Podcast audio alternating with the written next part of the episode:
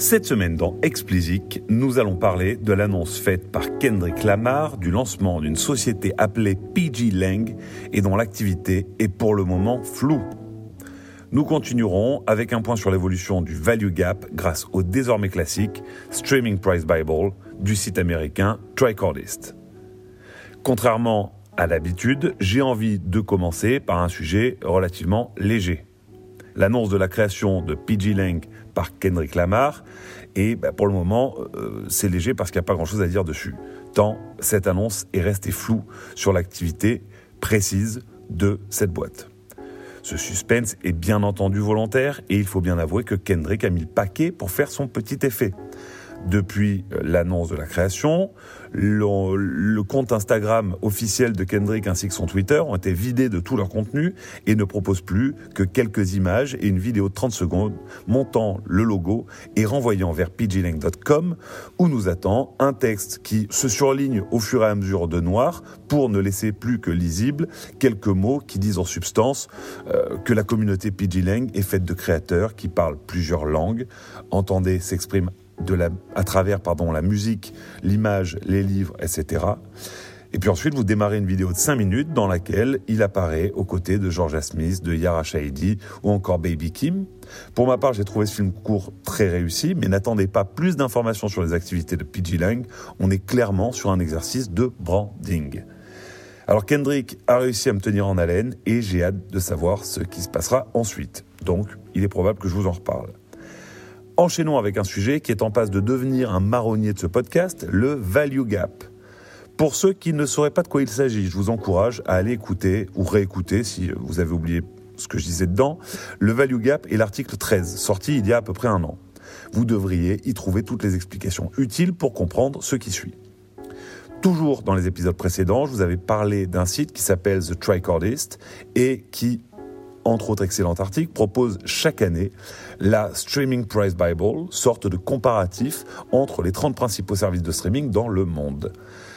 The Tricordist est un site clairement engagé en faveur des artistes et les analyses qu'il propose sont très bien construites et sans complaisance. Cette année, leur analyse pointe clairement du doigt YouTube. Il y a un an, le Value Gap faisait les gros titres puisque partie prenante de la controverse sur la directive la directive pardon, européenne et son article 13.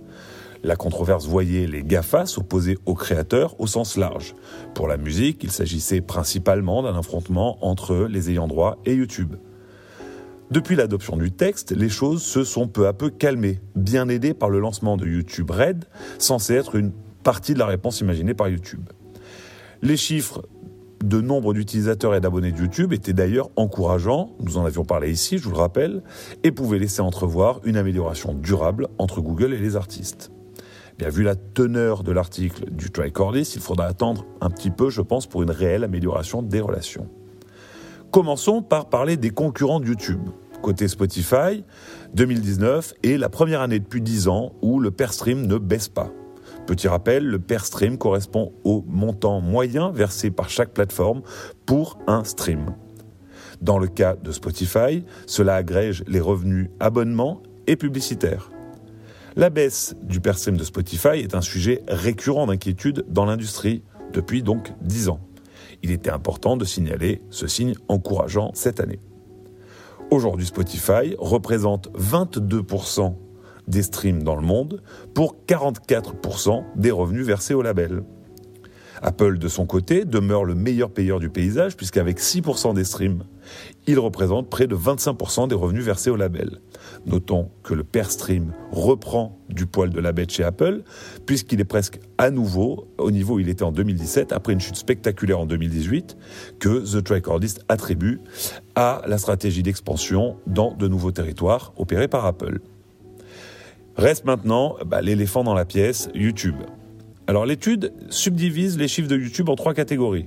Tout d'abord, YouTube Content ID, ensuite YouTube, qu'on dira classique, et ensuite YouTube Red. Pour YouTube classique et YouTube Red, on est sur des chiffres de faible importance, puisqu'en part de stream, ils pèsent respectivement 1,90 et 0,23%, et quant aux revenus, c'est respectivement 1,70 pardon, et 1,37%.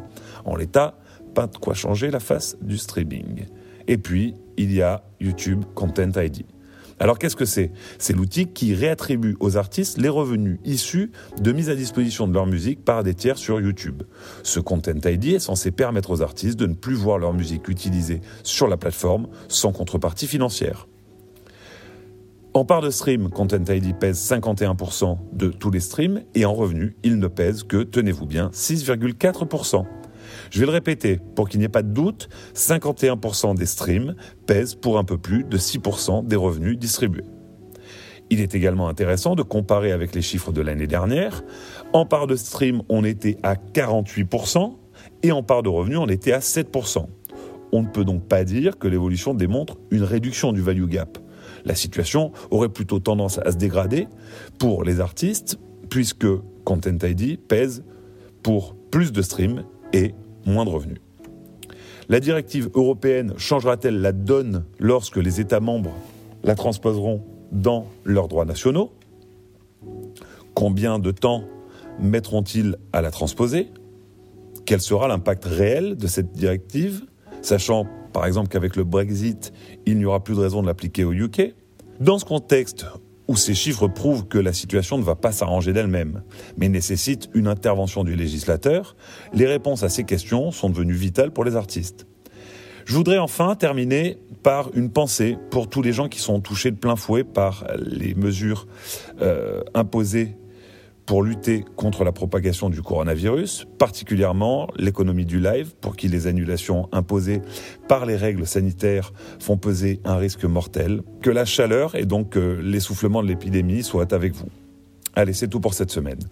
Plus que jamais, si vous appréciez Explicit, parlez-en autour de vous. Je suis friand de vos avis et commentaires. Vos feedbacks sont le meilleur moyen pour faire progresser Explicit et arriver à en faire la ressource la plus utile possible pour faire avancer vos projets. Pour me soutenir, c'est comme d'habitude, vous me donnez 5 étoiles sur Apple et vous vous abonnez surtout, où que vous soyez.